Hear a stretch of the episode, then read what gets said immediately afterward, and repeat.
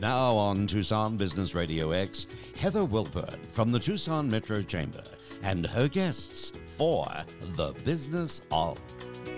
Welcome to The Business of. We're streaming live from Tucson Business Radio X studio inside the Stort Title Building on Broadway Boulevard in Tucson, Arizona.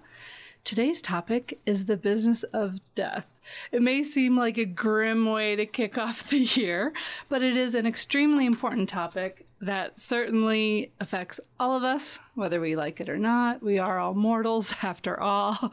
And I certainly don't mean to be making light of this. I mean, certainly there's a lot of heartache associated when we lose a loved one. It's serious business. But I do want today's discussion to enlighten all of our listeners so they make the legacy that they leave behind for their loved ones much easier for them. And we'll share tips and stories and try to keep things light and informative. I'm excited to introduce my special guests today who represent different aspects of today's topic. Sandy Eghtesadi is an insurance agent from Farmers Insurance who will educate us on the ins and outs of life insurance. Hello, Sandy. Hello, how are you? I'm doing well. Thanks for joining me today. And Allison Manning, an attorney from Kinghorn Heritage Law Group, who will share the importance of having a will. Hello, Allison. Hey, Heather. Thanks for having me. Of course. And Trina McSwain, the sales manager from Evergreen Mortuary, will talk about planning funerals, burials, etc. Welcome, Trina. Thank you for having me. Of course, you're welcome. I'm so glad you're all here today. Let's get started by having each of you tell a little bit about your organization so our listeners who might not already be familiar can learn more and put a voice to each of your names. Sandy, do you want to go ahead and start? Sure, I'd be happy to. Again, my name is Sandy Eghtesadi. I am the owner of my own insurance agency, have been there for over 30 years. And I have seen a thing or two in that over 30 years. A lot of life's ups and downs. There are many things that you can do to lighten the load for not only yourself, but for your family. Right. I love working with families, and I have a lot of third generation clients at this point. Wow. So yeah. It really is it is a very interesting business, a very important part of financial planning. I enjoy doing work on the base and helping our airmen and soldiers with financial issues. And now that I'm looking across the table, I see that the attorney here is actually, you wrote my my legal papers. Oh, so yeah, oh, really? I just realized that you're with Kinghorn. Small we were just talking about the one or so two. I'm degrees. Really, yeah, I'm really glad to meet you. That's but great. Anyway, I have over 6,000 clients and have really been enjoying what I do. Oh, that's fantastic, Sandy. So since you mentioned Allison, tell us a little bit about your organization. Sure. So I work at Kinghorn Heritage Law Group. I'm a law partner with Kevin Kinghorn. We are the attorneys in the office there. We have a full staff with knowledgeable paralegals and other staff that work together to provide peace of mind for our clients and reassure them that their goals in planning for estate plans will be achieved. When people think about estate plans, they often think that it's just if you have, so you have to have a lot of money or assets in many different states or real property. And what we try to educate the public on is that everybody has a right to have their decisions honored the way they want them to. And that it's very important that they put the right people in place to make decisions for themselves, for medical and for their financial needs. And so part of our practice is getting out and educating the public and educating our clients and their family members on the proper estate planning and making sure that their needs are met. We also work with clients if they need guardianships or conservatorships. We hope to be able to avoid those, but sometimes it's not avoidable and people come to us and we need to help with that. And we assist clients when they need ALTCS, which is Medicaid in Arizona, to pay for long-term care, and also some veteran benefits to pay for long-term care as well.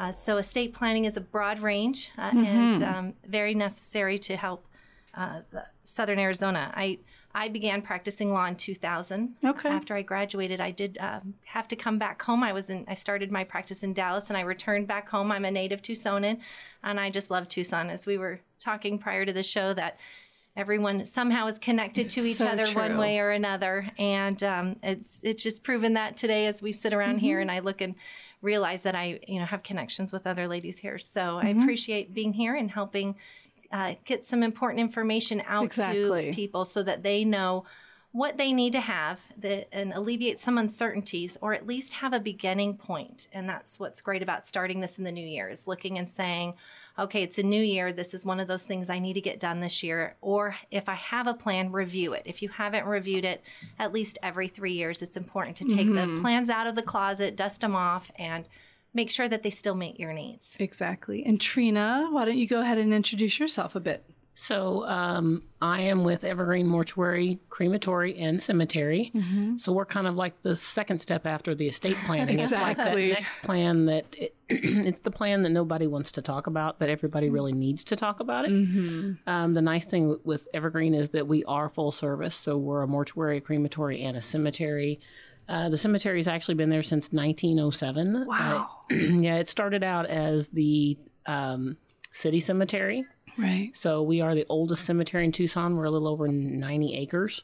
I was going to ask how large it is, because you'll drive by that on Oracle Road. Right. And a lot of times people drive by and they say, oh, we figured your cemetery was full, because that's what you see is the old part. But we've got pictures in the, if you come into the lobby, there's a picture that's 110 years old that shows here's the Fort Lowell entrance where it was just dirt on the other side. So now you see the palm trees and how big they are. Oh, it's very lush over there. And especially being in the middle of the desert, it's so nice actually to see all those mature trees, and the lawn is gorgeous. Right. It's maintained very well. Thank you. I actually forget that I'm in the desert sometimes. I'm originally from Missouri, so I've been out here for 5 years, and it's like I forget.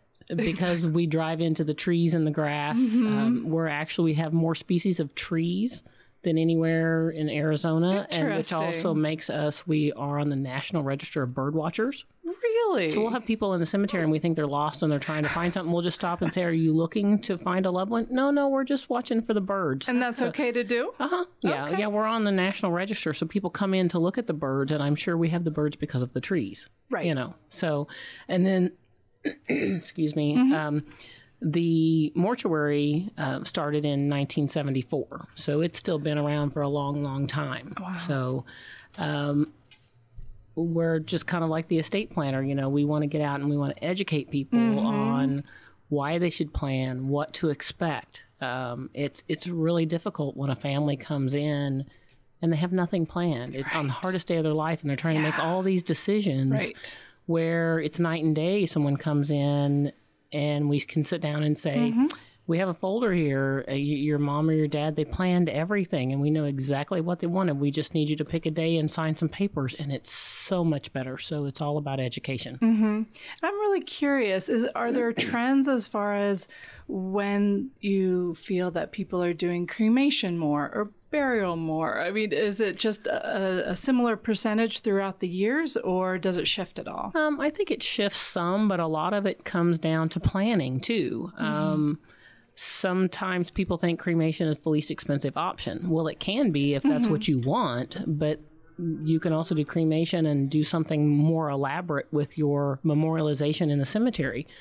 Sometimes cremation happens because the family didn't plan, and their loved ones have no money. And so that's the only option that they have. Okay. And then they have to live with the fact that they know their mother didn't want this, but they can't afford to do anything else, you know? Okay. So that's where that planning, I tell people all the time, you know, I don't care if you want the least expensive thing or if you want your own private estate. I just want you to plan. I want it to be your decision. Right. My job is to educate you on the options and the things that need to be done, and help you to come up with what your best options are. Exactly. And then now, Allison, with you helping people with their wills and trusts, you probably do incorporate a lot of their wishes of what then Trina will then carry out. Is that correct? Yes. It's very important. It's a discussion we have with our clients frequently, and putting their plans together is asking them what they would like.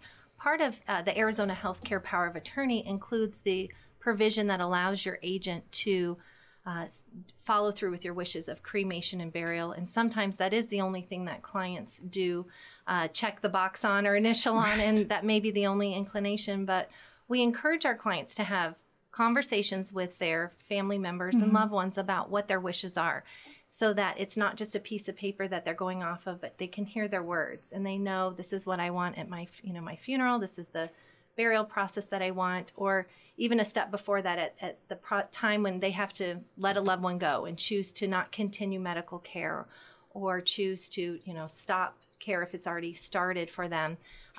Those are difficult decisions, but if you've had the conversations with your loved ones, they know what your wishes are, and they can rest easy knowing that they're doing what they're supposed to do at a time when it's a difficult time, and they can just sit back and enjoy being in the presence of their loved ones and helping them pass during that time. Right, exactly. And then back over to you, Sandy. So it all really can start with you in a way, as far as people sitting down and thinking ahead, oh goodness, what if I do pass on unexpectedly? Right. And so how do you help guide them when there are so many different options? Maybe even tell us about, just put things in layman's terms for us, if you would. All right. I'm really enjoying sitting at this table because you have done my living will, and not only the living will, but our revocable trust. And we do review it every year, so we know exactly what's going on. And my in-laws are buried at your facility. It's really important to have a discussion. When people come to my office, they're looking to eliminate risk or to transfer risk. And when you transfer risk over to an insurance company, it's so much easier when there are life-changing events, and they may not necessarily be passing on. I really like to think of life insurance as life insurance and living.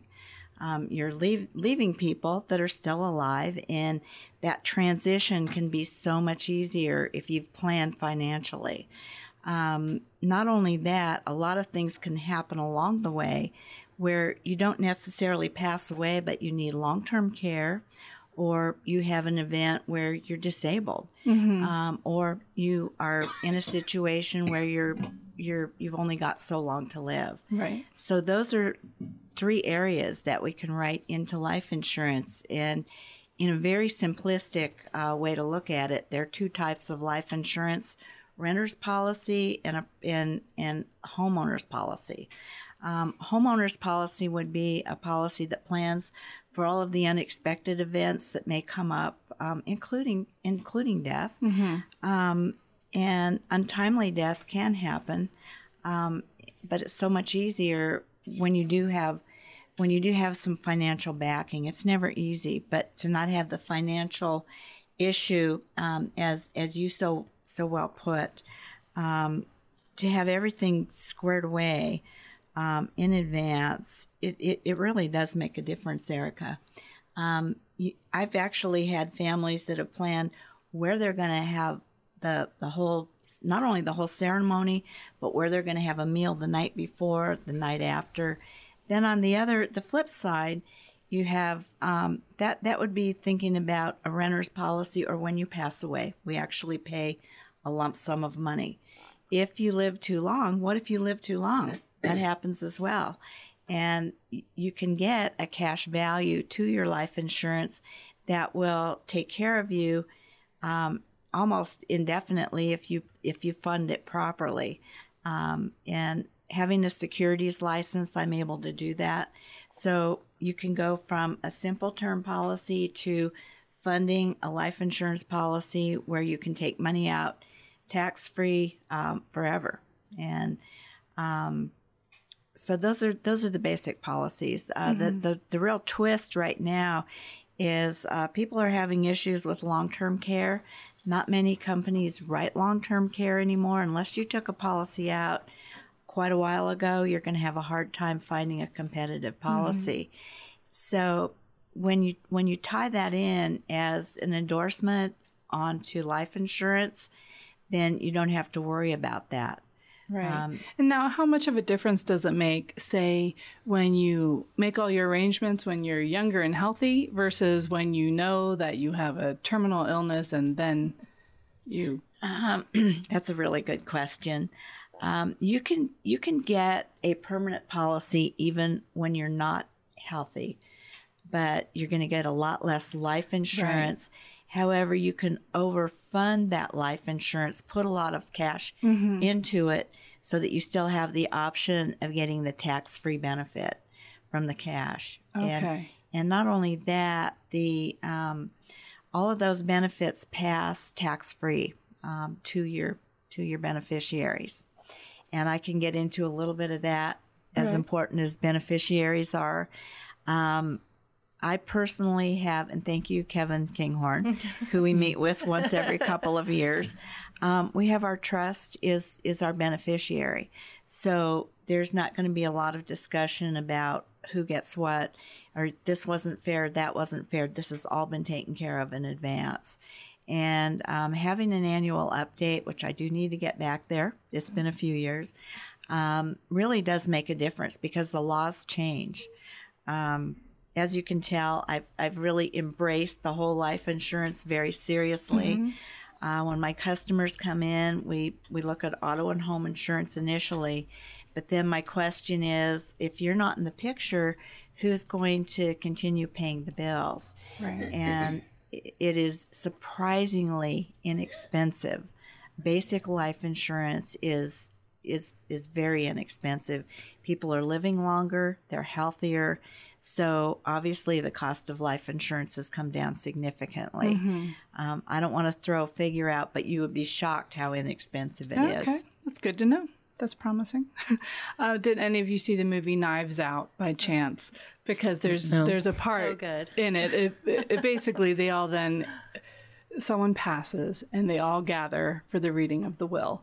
And it's such a common occurrence in movie land, at least, where when they read the will, it's so far from what anyone ever expected the will would include. So have you had some stories like that? I mean, of course, keep everything anonymous, but have you had those stories where people are like, what? Well, I'll have to say that, one, it doesn't really happen that way in real life. Okay. So there's not the gathering of the reading of the will. Oh. It's not as exciting as the movie makes it. Sometimes we like to pretend it is exciting. One thing we actually try to do, if families are comfortable with it, is to have the families come in before the passing of the family. So there isn't that, oh my gosh, I didn't know I was getting, the mansion. I thought I was just, getting a third of the estate. And, that alleviates a lot of problems with the family members. Mm-hmm. It allows people to understand the situation and remove the ability for people to challenge those wills. We have other provisions in the trust or will plan, depending on which plan you have, to prevent people from challenging and having those surprises. There's not usually too many people surprised. There may be a few here and there where they are upset by the distribution because they didn't think that someone should get what they got. Right. Thankfully, the law, if a plan is done correctly, if it's properly established, properly funded, somebody, the clients work with an estate planning attorney who keeps notes and meets with them regularly to review their plans. There's not much room for them to actually prevail on those challenges with the wills, but it does sure make for a good movie, though, when someone's surprised in that. Right. It doesn't make for good real life, though. So I do encourage people to have conversations when it's appropriate with the family members so that they're aware of it. In fact, I love for family members to come in and visit with me. It's usually the highlight of most family vacations to meet with the estate planning attorney.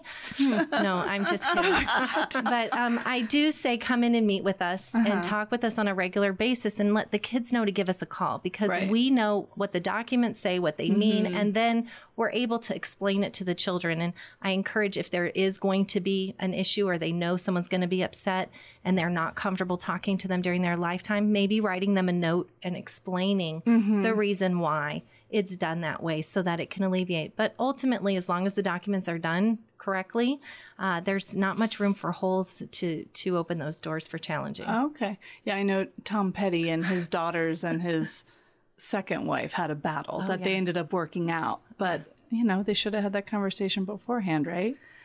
And I love watching the famous people that we know Sonny Bono mess up their estates. Yeah. It's like you have all these advisors and you have all this money and all these people around you, yet you turn around and you mess up your own estate. You didn't even think better. You should have done that. But I think people don't think they're going to die, or they don't think they're going to die now or this soon. Mm-hmm. And, most people don't come into my office and think, well, I'm going to die in 6 years, so I'm going to put a plan in place today. So working backwards, this is what I'm going to do. Every once in a while, I get a few of those, and they're typically engineers that know their timeline. They're very organized in life. Engineers, but that's great. As far as I love engineers, they're very organized people, so they know it down to details. And those engineers out there listening know this as well about themselves. But when they come into the office, I like them to come in when things are not in an urgency, when you're not facing a life crisis, because then you truly can think through what your options are, and you have time to go through the process and really understand what the documents say and be able to appreciate what you've done in your plan, and then have time to review it over, several years or even more, hopefully. We do have people who come in and they're ill, and we do plans right away on a quick turnaround because we know they don't have time. But it is a lot more peaceful for family members if the plan is done earlier in time and people aren't having to worry about it. Right. And have you had some people make some really unusual requests, or just out of the ordinary things on their will? I'd say we have a lot of unique requests and things. I love spending time with clients and getting to know them and asking them questions about themselves so that I can find out what their unique thing is about themselves and helping to capture that in their estate plan. I know for me, my grandmother, who didn't leave much after she passed, had left for me a ring. I call it a ruby ring, but I can't even wear it. And I share with my clients because it turns my finger green, because it's not even really gold and it's not a ruby. But I wore it to my senior year prom. It was a red ruby. She had lived with us and gave me a bunch of red costume jewelry. And when she passed, I was in my 30s. I had never thought about it again. Right. And so I love that I was able to have this ring. For sure. It's not worth anything. No one would pay me $1 for it. But every time I look at this ring, I think, my grandmother worked so hard all her life to care for other people. And she always said, if you do good, good things will come. Aww. And I cherish that. And I love helping my clients find out, what is your unique thing? What are those memories, those life lessons that we want to capture and pass down to your family members and be able to keep your memory alive. It's not always about the money, but the money is important. And I love what you were saying about life insurance, because it really helps fill the gap sometimes for what family members need in their final days. They do want to leave something to their family many times. And oftentimes it gets used up paying for care at the end of their life, or because they had not planned for that. But more than just the money, it's capturing those life lessons and your legacy. Exactly. Yeah. For mine, actually, I have a couple, I think, unusual things I'll share. So one of them, how sometimes in a movie, there'll be the traffic cop who's standing on a little platform in the middle of a busy intersection, and he's kind of directing people the way he's gesturing. So I'm hoping that, I'll be like in my 90s, but I'm hoping that there's a big enough turnout that we need a dancing traffic cop to guide people in. So that's actually written in my will. So I don't know who is going to have that That's awesome. Chore. In your will, you have it saying you want a dancing traffic cop. Fantastic. And then I want my ashes divided into about 10 baggies, or however many baggies are needed. And I have a list of some specific, some not so specific places where I'd like them scattered. Just, the floating dock on the Severn River where I grew up. And then I'd like some scattered off of Pretty Hike in Silverton, Colorado. And I'd like, so people are going to look at, they're going to be like, damn, why did she die? Now we have to do all these crazy things. But I thought it would be, make them feel a little lighter and happier, because it's so bizarre that that's a really good idea. I mean, I'm gonna pick up on some of that. Because instead of just being like, oh no, she's gone, be like, okay, now we need to freaking climb a mountain to scatter her ashes. So I just think you know, so that's in my will. You could like add a scavenger hunt and like a map with it too. Yeah, hopefully it's not too late. Yeah.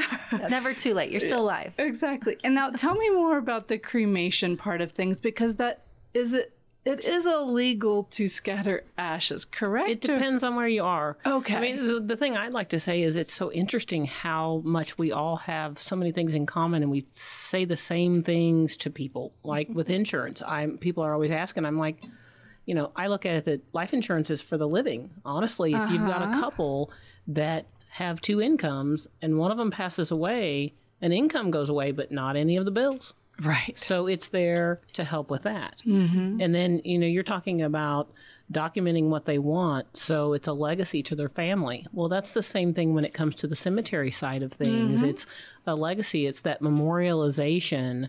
And, you know, people ask all the time, like on a headstone, well, what should we put? You know, loving mother, daughter, granddaughter. And I always say, everybody knows that. What's something that they said to you or you remember about them that's going to be the final thing that anybody ever reads about them? You know, it's the dash between the dates. What do you want to say? Give them a little personality. Right. Mm-hmm. What do you want to say about someone? And the same thing comes for the cremation as scattering everywhere. But then there's nothing that says you ever lived. You know, there's no place for future generations to come back and say, this was my grandma or this was my mom. Now, can you do both? You certainly can do both. We do that all the time. People will take... Because I like that idea where you have a place to visit. Right. But then... Right.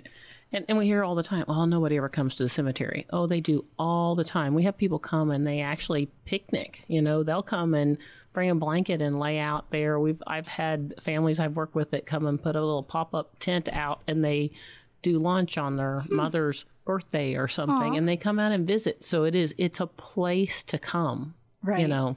So, you know, that's really nice. But with cremation, I mean, there's a lot of things to it. It depends on where you are, which state. They all have different rules. Okay. You know, people say, I want to be scattered in the ocean. Well, I believe, you know, you have to be like a mile out or something. You have to get permits. You know, really? There's a lot of things to it. You know, in Arizona, it's illegal to scatter, but there's a lot of places it's not. If it's your own private property, but you can't just come and scatter in the cemetery, though we have a scatter garden area that can be set up.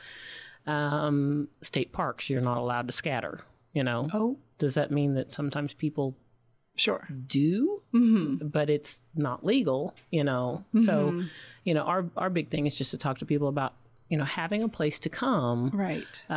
One particular person I remember, she grew up on Fort Lowell Road. She lived there all her life, but she wanted her ashes scattered in the Colorado mountains.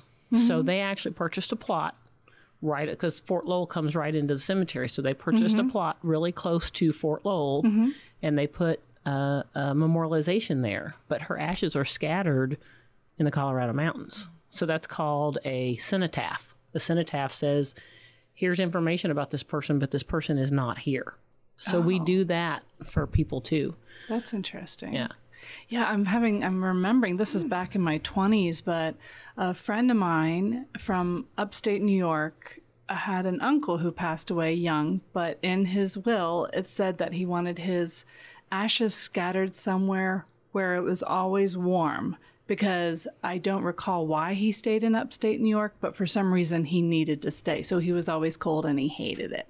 And so we did a little road trip and drove out to the sand dunes in Yuma, where it's hot all the time. All the time, right. And on the way, we wrote a poem dedicated to him. And we went out and read the poem out loud and then scattered the ashes. And that was really interesting to see too, because that was my first experience with a cremated body, how there's some chunks and it's so interesting to see. Here's a misnomer about that. Okay. It's not ashes, it's bone fragment. That's the only thing that's left, and the bone fragment is crushed. Oh, okay. So it's not, you see a movie and it just floats away. No, it doesn't. Like in The Big Lebowski. Yeah. So with cremation, I mean, funeral and cremation is regulated by the Funeral Directors and Embalmers Board of Arizona. So there's actually a consumer guide that anytime someone comes in and wants to talk about it, that's the first thing we give them. Right. But one thing kind of goes back to the estate planning is that people put things in their will But if someone dies at 2 o'clock in the morning, they're calling us. They're not calling their attorney to say, hey, can we get to the will to look at it? Oh. So sometimes they haven't seen the will until after they've made arrangements, you know, and then they find out that because people plan their estate and they plan funeral, but then they don't tell anybody. So it's like, you need to make sure you tell people what your wishes are so that they know. Right. Or at least where your documents are kept in your home or that sort of thing. Right. Yeah. Well, and that's why, so another thing and why we encourage people to plan ahead is, especially with cremation, if you plan ahead, if you prepay, sign your own cremation authorization, we do not have to get someone else's permission. Oh. But to give you a scenario, if you just put in your will that you want to be cremated, and you've got 5 kids and they're your next of kin, and one of them or two of them do not believe in cremation, we can't cremate you, even if that's what you said you wanted, because you didn't pre-fund it. It has to be signed by next of kin. So if you've signed it yourself and pre-funded, you're good to go. That's so interesting. Yeah, that's the first I've ever heard that. Well, we've had situations where a couple that weren't married, but they've been together for 30 years and they know what each other wants. And then one passes away and they say, well, this is what they want. Well, you're not their legal next of kin. So we have to reach out, and maybe they're estranged from their children and they're in another state. So we have to put a public notice in the paper for 15 days and wait for someone to come forward before we can carry out the wish that they know their loved one wanted. So there's a lot of reasons to plan ahead. Oh my goodness. The other thing with planning ahead too is you also cost double about every 7 to 10 years. So final arrangements is the one thing you can pay once and never have inflation for. Oh. You buy it today, you can set it up on payment plans. When it's paid off, you're done. And you, the youngest person I ever planned with was 26. Her mom was the youngest of 4, 51, and had a heart attack. And if it hadn't been for the older brothers that had the money and could help them out, you know, when the estate was settled, she walked in the door one day. And this was in a little town in mid-Missouri back when I got into this industry about 9 years ago. And she walked in the door one day and she said, let's get this done. I don't want anybody to ever have to go through what I just went through. Wow. So she planned, she designed her headstone, everything at 26 years old. And if she lives to be 100, she'll owe nothing. That's interesting. So it's a gift that you can give your loved one, just like life insurance and planning your estate. It's all a gift to your loved ones. Exactly. For the business of.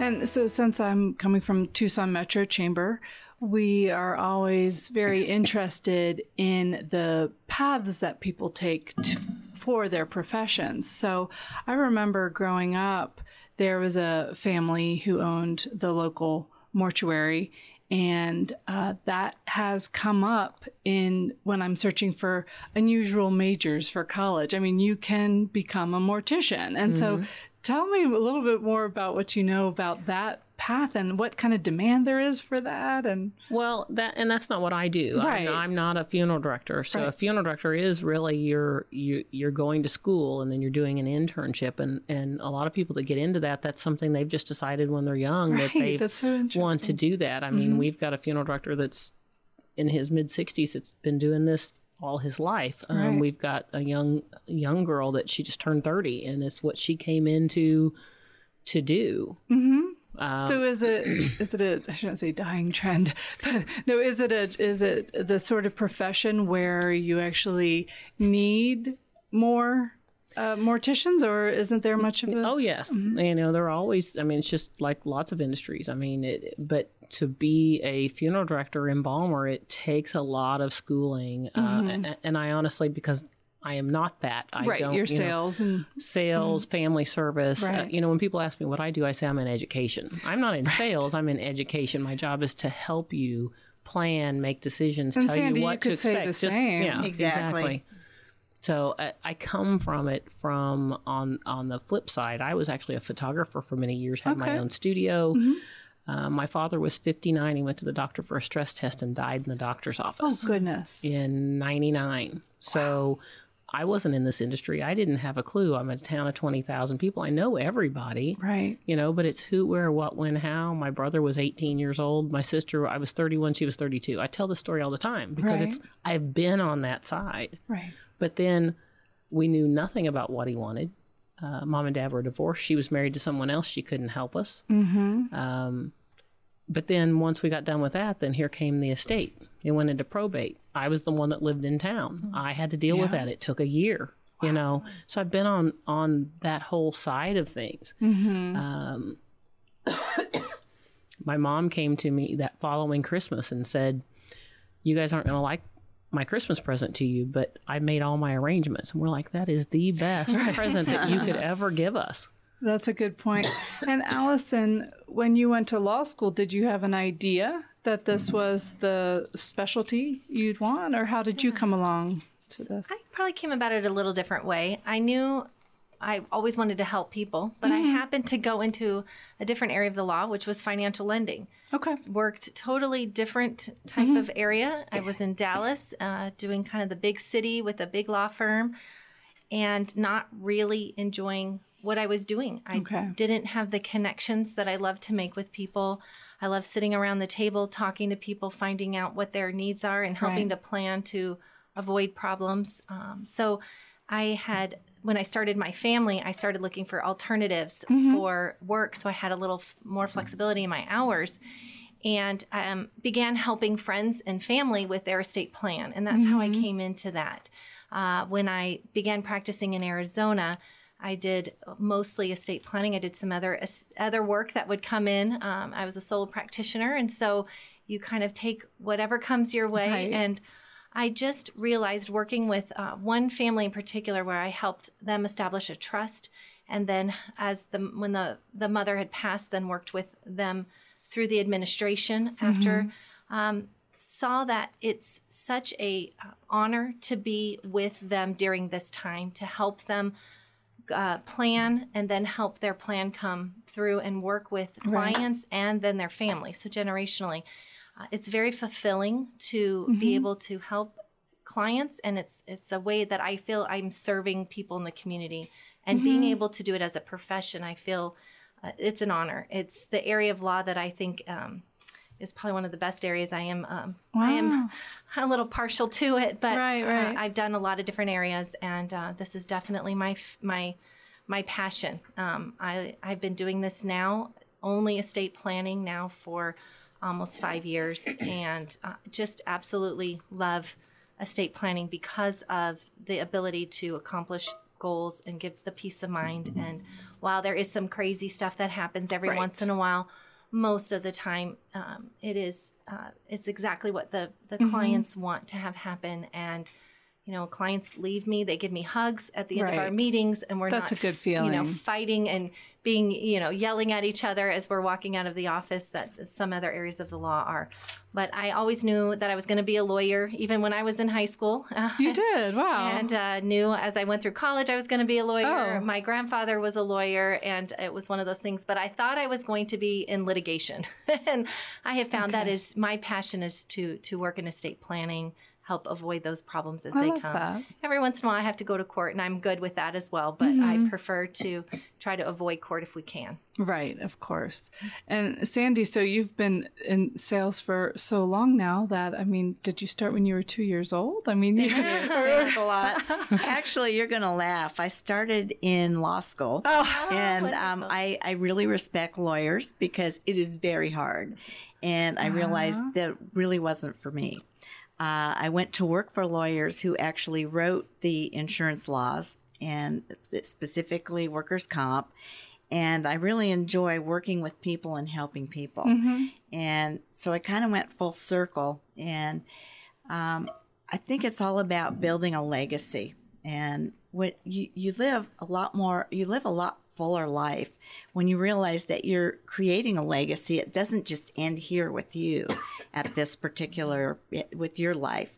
But for pennies, from my point of view, since we're talking about life insurance, for a few pennies, you can buy a legacy, essentially. And what are your recommendations for different stages of life? Say if a 25-year-old came to you versus a 50-year-old or a 75-year-old, would you give them different words of wisdom or guidance? Or it would be very different. Since I've been in the business a while, I've seen seen a few of my clients who have become unhealthy, but mm-hmm. the first line of defense to transfer your risk, per se, right, is to get life insurance. Just get a term policy if you're young mm-hmm. and you can't afford to start building equity in a policy. Mm-hmm. Get a term policy and get it with an agent that knows what they're doing, not only right now, but that has a succession plan mm-hmm. that will have somebody to take over that policy. They can be complicated. To me, it's easy because I've been doing it a long time. I've got a lot of experience. Right. But if you get an agent that is not experienced, it could turn a little bit difficult. Right. And tell me about, so often businesses will provide a life insurance policy for their employees. I'm glad you brought that up. That's a really... So how... Is that enough? Is it different? Tell me a little bit more about what they would get if they went directly to someone like you versus something that's included. I always recommend you get something separate from your employer. And tell me why. What is that about? Well, you never know if they're going to keep that policy. The employer may just say, hey, we're not going to have it anymore. Do you plan to work there for the rest of your life and then until you pass on? Right. And they will be limited policies, mm-hmm. and they will continue to go up. When you leave that employment, you may not be able to get it. Oh, okay. So get something on your own, and get something with a term policy that is something that you can convert to a better policy right. down the road. But you lock in your insurability when you're young and insurable. Right. Give me a little life insurance 101 in layman's terms. So you've been mentioning term life. And then tell me whole life. So right. So one is one's permanent and one's temporary. Okay. Temporary is for a specific period of time, 10 years, 20 years, 30 years. You pay the same amount of money with most companies for that period of time. Uh-huh. And at the end of that period, the life insurance is gone. That might be when you need it the most. Right. But the positive of the term policies mm-hmm. that I sell, or that Farmer sells, uh-huh. is they are convertible to a permanent policy that will take you through your entire life. And if you don't do that, mm-hmm. then you will be having a conversation with Erica at end of life. And Trina. I'm sorry. That's okay. I'm sorry. You look like an Erica. Oh, okay. Then you'll be having that conversation, right. which is. You know, great service, and one that we've used for my in-laws.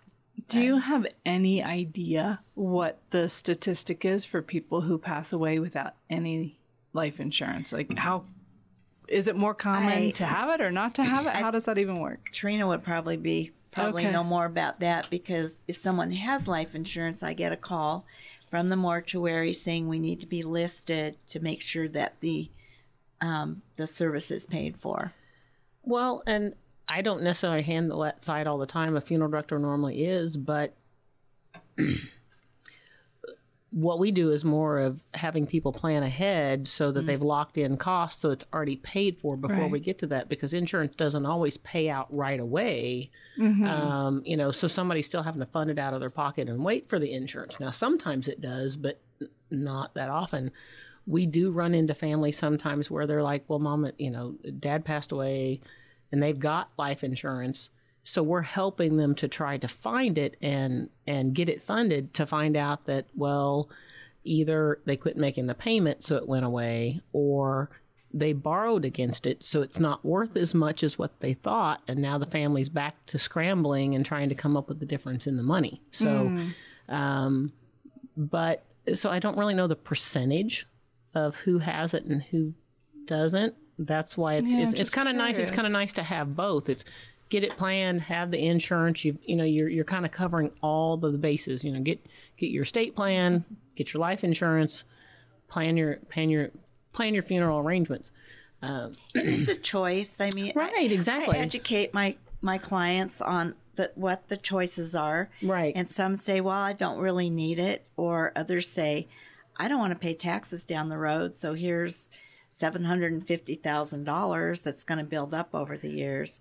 So there's just like a broad range, and I'm sure that you've also seen that. Yeah.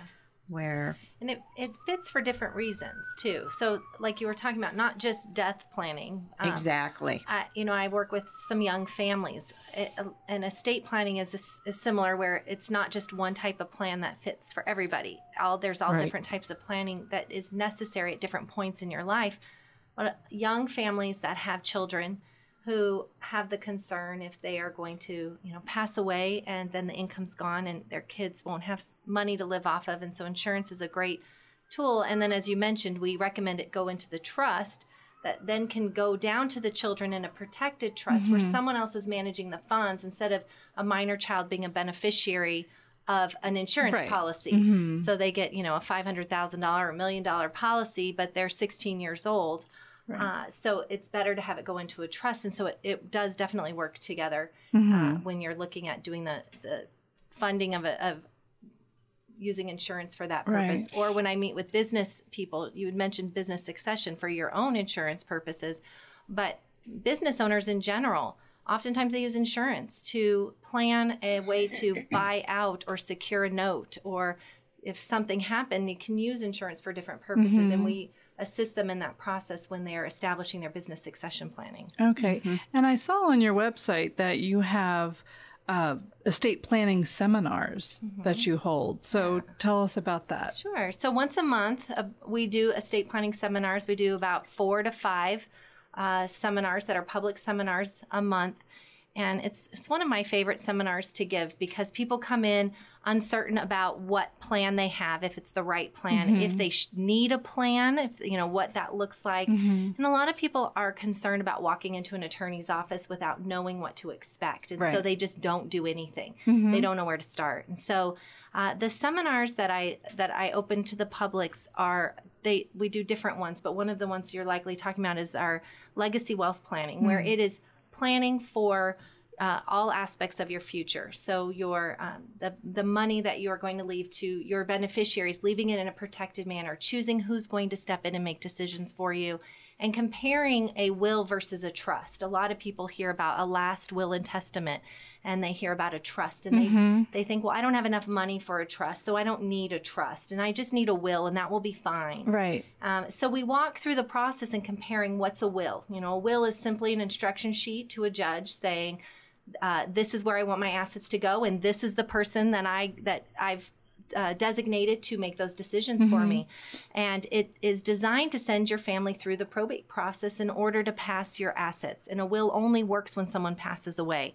Where in comparison, a trust is a substitute to a will plan. And so a trust is established during your lifetime and can actually provide protections for yourself. If you become incapacitated, someone can step in with just a few pieces of paper showing that you are no longer able to handle your finances.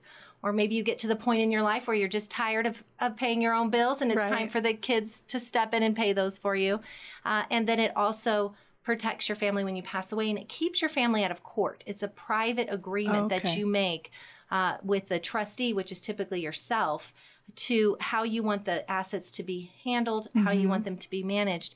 And I'm a big fan of trusts because I believe they can provide a lot of protection for those what-ifs, those unknowns. Right. If we knew what was going to happen in everybody's life going mm-hmm. forward, we could tell you exactly what you would need to do right. and how to write it out and what to do to make sure of that. But a trust gives protection for yourself, for your spouse, if you're married, and then for your children. For me, I have minor children, and if something happened to me, I would want to make sure that they were provided for, that they were protected, and that the right people that I designate step in and raise them if necessary. And so not only do I need a trust, I do need a will, and that will is where I designate my guardian.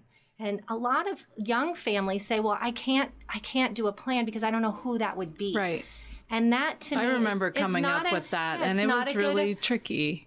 And it's not a good option, though, because right. if you pass away without making that designation, right. now your children, your family members are having to decide who's going to step in and mm-hmm. raise them instead of you making that choice mm-hmm. and making it clear as to what. And those people may change as the kids get a little bit older, too. I mean, perhaps when they were young and you were living in this town, you wanted it to be these people. But once they got a little bit older and maybe you moved, or maybe that couple isn't even a married couple anymore, or maybe you found out some deep, dark secret about them. I don't know. But I mean, things change. Absolutely. So you do need to stay on top Correct. Of your wishes because things evolve. And I mean, I remember when my husband and I first just thought, oh gosh, we have young kids now. We need to just put something in writing. Let's just do something. We went through an online one, LegalZoom. Shouldn't have plugged them. No, but just to put something in writing. But then more recently, just a few years ago, I mean, especially with different real estate we have and his business and this and that, it's getting more and more complicated. And so we went in and sat down with an attorney and really went through every little thing because it was getting more complicated as the years went on. I believe we kept the same people, yes, to take care of our girls. But now that they're getting older too, they'd probably just be fine on their own. But anyway, but still, it's a lot to think about, and it's an emotional thing. And so it's good to come to people such as you three women who are just kind and level-headed and educated and can help people take these emotional times into like business. Like, okay, let's just get this done. And so I think that that's wonderful. And as you said, you mentioned you have the power to make changes. Yes. You know, while you're able to. And that's why it's so important not just to do your documents once, put them away, never look at them again. Right. But review them every couple years at minimum. Review, maybe even once a year is a good idea. But meet with an attorney that does estate planning because they have a different level of knowledge. That's important. Right. That brings a different perspective into the planning techniques and making sure that you're covered and your children are covered as well. Mm-hmm. Trina, I saw something that you all do that I found interesting. It was the homeless memorial. Tell us a little bit about that. Well, the homeless memorial is actually the county. Oh, okay. So it's kind of interesting. So you have Evergreen and then the access through Evergreen to get back to the county section of the cemetery. Okay. So the county and the home, that's where the homeless or, Jane Doe's, that kind of thing, where the county took care of it. So they have that memorial. I mean, we help with it, but it's still the county that puts that on. Okay. I was curious what that was about because it didn't really go into much detail, but I thought that's interesting. Yeah. It seems like it's with us, but it's through our property. Now, we do other events, like we have a Memorial Day event every year. Mm-hmm. So there's always speakers that come out. And then afterwards, we normally have lunch or snacks or something. Mm-hmm. The one event we do that is really nice is Wreaths Across America. Oh, what's that? So Wreaths Across America is for veterans. Mm-hmm. So there's a ceremony that happens. People can pay for wreaths for specific people, or there's different organizations that give money to Wreaths Across America. Mm-hmm. We give money to Wreaths Across America for these wreaths. And so it's, I don't remember the day, but it's maybe it's the first or the second Saturday in December. And we do the event, and then volunteers come out and they go out and they put wreaths on all the veterans' graves. And so then it's just beautiful in the cemetery. And that's every Memorial Day. Well, Wreaths Across America is in December, so it's like Christmas wreaths out on the graves. But then Memorial Day, and with Memorial Day, it's usually VFW, Boy Scouts. There's also volunteers that they'll come out Saturday morning, and they just walk the cemetery, and any place they see a veteran's marker, they place a flag. Oh, okay. And then on Memorial Day that morning, we do a memorial service for the veterans. Mm-hmm. Now, Sandy, since you've been in this business for quite a while, do you get your business mostly from word of mouth, or how do you market yourself and get new business? That sort of thing? We largely referral. Okay. Largely referral at this point. I'm actively involved in the community outreach in a number of areas. We reach out to our existing clients, and like I said, we're on the third generation now. Right.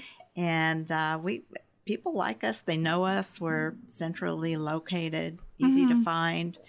Well-known name, basically. Yeah, right. Yeah, we take care of our customers, so they take care of us, and we in turn take care of the community. And then what about with Kinghorn Heritage Law Group? How do you? So I'd say similar. We have a lot of referrals from current clients and from other trusted advisors in the community will refer to us. Mm-hmm. Additionally, through the seminars, we offer an opportunity for anyone to come and make an appointment with us if they would like to have a consultation afterwards. And if they attend our seminar, then we won't charge them for a consultation. Right. And since Evergreen has been around for so long, people probably just come to you, right? Well, how does that work? I think it's kind of the same with all the, it's still referrals. People want to know who they can trust. And so they ask their friends, have you used anyone? Right. And, we get out in the community also, if we've met with a family that's lost a loved one, we try to follow back up with them and help them the best we can. Okay. So I feel like we've covered a fair amount of ground today, right? Mm-hmm. Yes. I've learned a lot. Good. And I just love how everyone's connected. I love that. So I hope all of our listeners have enjoyed this episode of The Business Of. And all of us hope the information shared today helps guide you to getting all of your ducks in a row.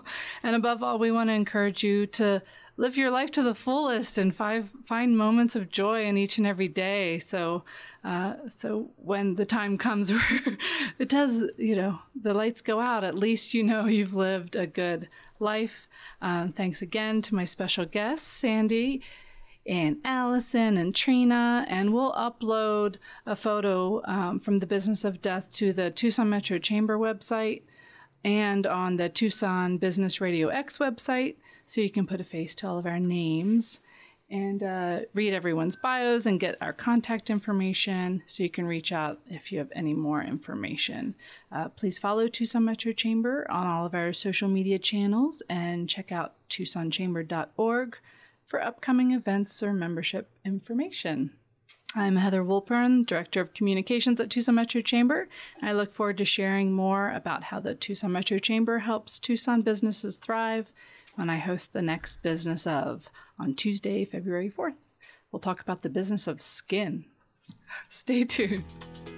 The Business Of, an informative podcast with Heather Wilburn from the Tucson Metro Chamber, can be heard here continuously on TucsonBusinessRadioX.com.